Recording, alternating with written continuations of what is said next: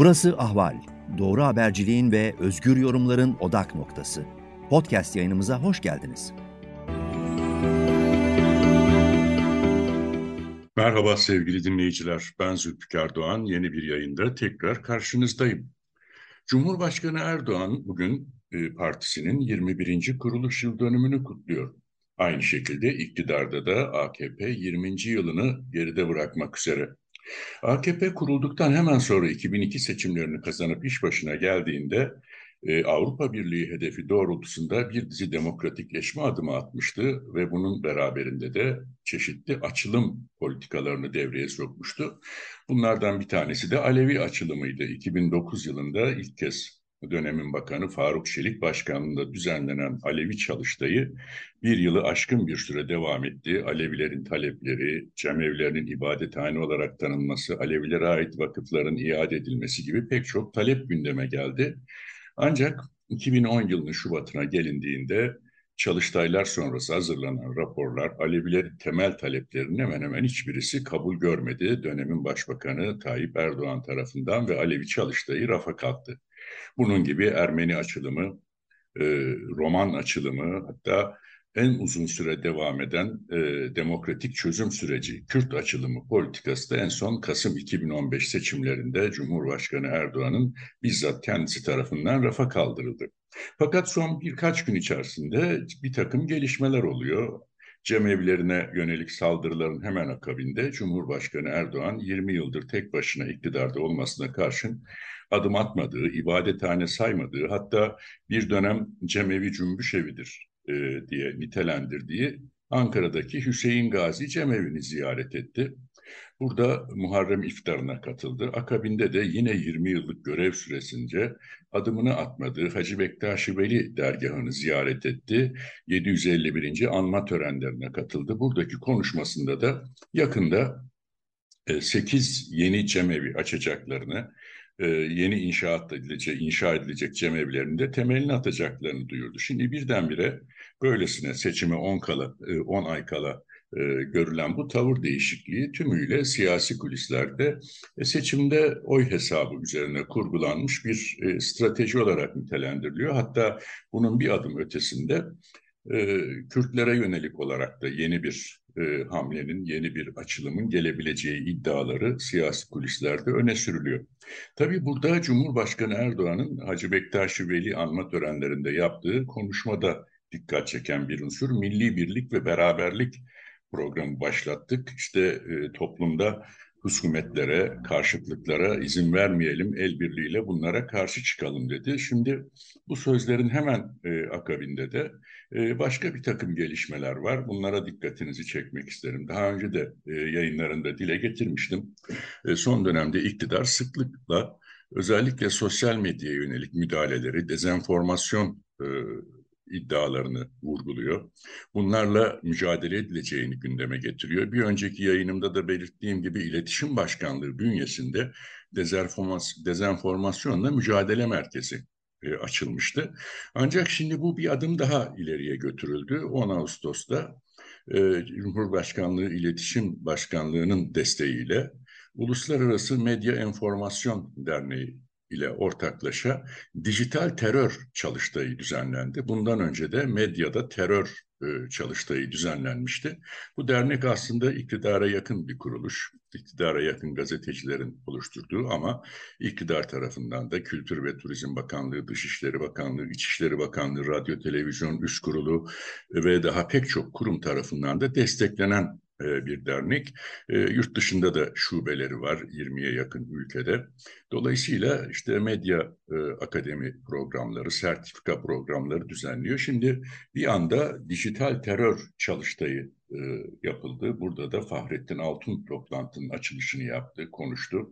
Dünyadaki siber saldırılardan örnekler verdi. Türkiye'de internet erişiminin yüzde 90'ın üzerinde olduğunu ve internet kullanıcılarının yine yüzde 98'inin de e, sosyal medya ağlarını yoğun bir şekilde kullandıklarını e, bu konuda yaptıkları araştırmanın sonuçlarına dayanarak açıkladı ve sosyal ağların bu kadar yoğun kullanılmasından ötürü de e, bu ağlar üzerinden Türkiye'de de e, ciddi bir e, dezenformasyon, e, milli birlik ve beraberliğe yönelik saldırılar, e, kamuoyunu e, tedirgin etmeye e, yönelik bir takım yayınlar yapılabileceğini, bununla ilgili her türlü önlemi almaya çalıştıklarını dile getirdi. Bu toplantının ertesinde de Cumhurbaşkanı Erdoğan başkanlığında Yüksek İstişare Kurulu toplandı. E, eski meclis başkanlarından oluşan bir kurul bu. 2019'da e, kurulmuştu. E, şu ana kadar da birkaç kez toplandı. Hatta eski meclis başkanlarından Bülent Arınç bazı konularda AKP'liler tarafından eleştirilince kurul üyeliğinden istifa etti. Dolayısıyla şu anda 3-4 meclis başkanı eski bu kurulun üyesi. Bu toplantıya MİT Başkanı Hakan Fidan'ın ve Cumhurbaşkanlığı İletişim Başkanı Fahrettin Altun'un da katıldığı açıklandı. Toplantıdan sonra da içeride neler görüşüldüğüne ilişkin bir bildiriyi yine Fahrettin Altun kaleme alarak kamuoyuyla paylaştı. Burada da e, en çok dikkat çeken yine e, seçim vurgusu yapılarak Türkiye'nin artık seçim sattım haline girdiği vurgulanarak e, bu doğrultuda e, içeride ve dışarıda e, sosyal medya ağları üzerinden dezenformasyon amaçlı Türkiye'nin milli birlik ve bütünlüğüne yönelik provokasyon amaçlı saldırılar olabileceği, ülke güvenliğini tehdit edici bir takım girişimler olabileceği yönünde e, YİK üyelerinin, Yüksek İstişare Kurulu üyelerinin fikir alışverişinde bulunduklarını ve e, bu konuda da önlem alınması görüşünü dile getirdiklerini duyurdu Fahrettin Altun açıklamasında. E, hatta bir de Özellikle bu konuda Avrupa'dan gelecek tehditlere dikkat çekiliyor. Avrupa'nın Türkiye'ye karşı riyakar ve çirkef bir yaklaşım içerisinde olduğu, hukuk devleti, temel hak ve özgürlükler gibi bir takım kılıflar arkasında e, Türkiye'ye karşı riyakar bir tutum izlediği e, belirtiliyor.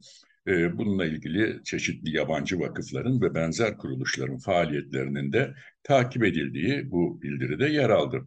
Şimdi böyle peş peşe gelince bu gelişmeler acaba bir takım şeylerin altyapısı mı hazırlanıyor? Kamuoyu zihnen seçime yönelik e, bir takım e, yeni süreçlere mi hazırlanmak isteniyor gibi bir düşünce akla geliyor. Muhalefet de zaten bunu dile getiriyor. Çünkü e, biliyorsunuz gerek seçimlerde gerek Cumhurbaşkanlığı seçiminde e, yurt dışındaki seçmenler de oy kullanacak. E, Avrupa ülkelerinde yaklaşık e, 4,5-5 milyona yakın Türk seçmen var.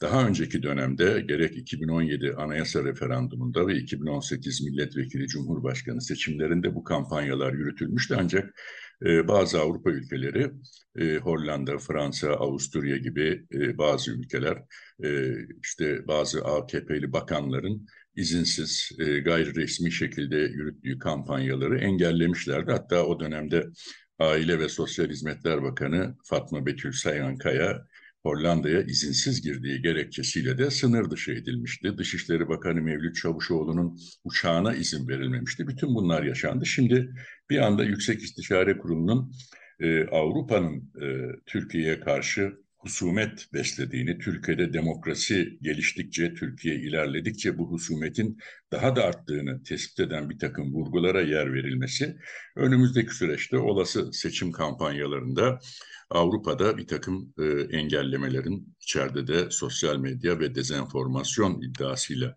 muhalefete dönük bir takım engellemelerin e, devreye gelebileceğini e, düşündürüyor. Bunun da ötesinde 2015 Kasım seçimleri sürecinde yaşananlara benzer e, bir takım e, olaylarla ilgili olarak da e, kamuoyuna bir zihni altyapı hazırlığı yapıldığı yönünde iddialar var. Muhalefetten de bu konuda görüşler dile getiriliyor. Çünkü Cumhuriyet Halk Partisi bu defa yurt dışı seçmen örgütlenmesine de ağırlık veriyor.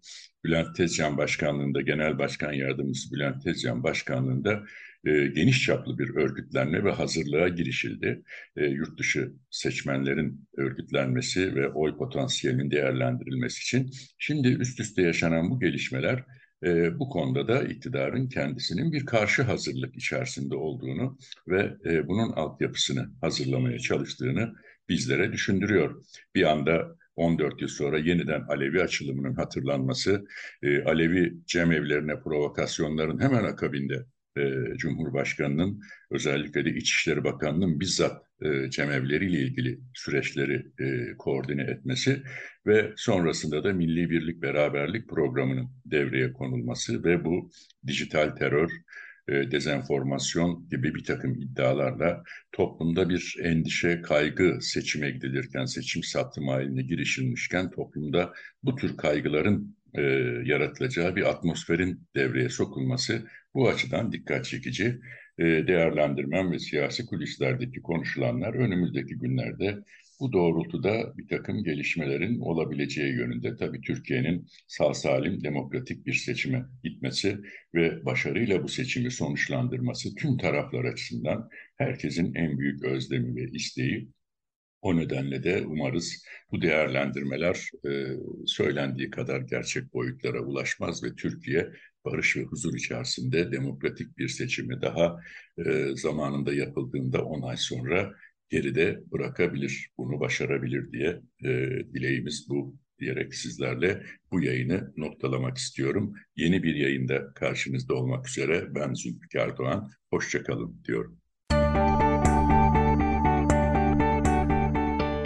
Ahval podcastlerini tüm mobil telefonlarda Spotify, SoundCloud ve Spreaker üzerinden dinleyebilirsiniz. Apple iPhone kullanıcıları bize iTunes üzerinden de ulaşabilir. Türkiye'nin ve hayatın cıvıl cıvıl sesleri Ahval Podcast dizisinde. Kulağınız bizde olsun.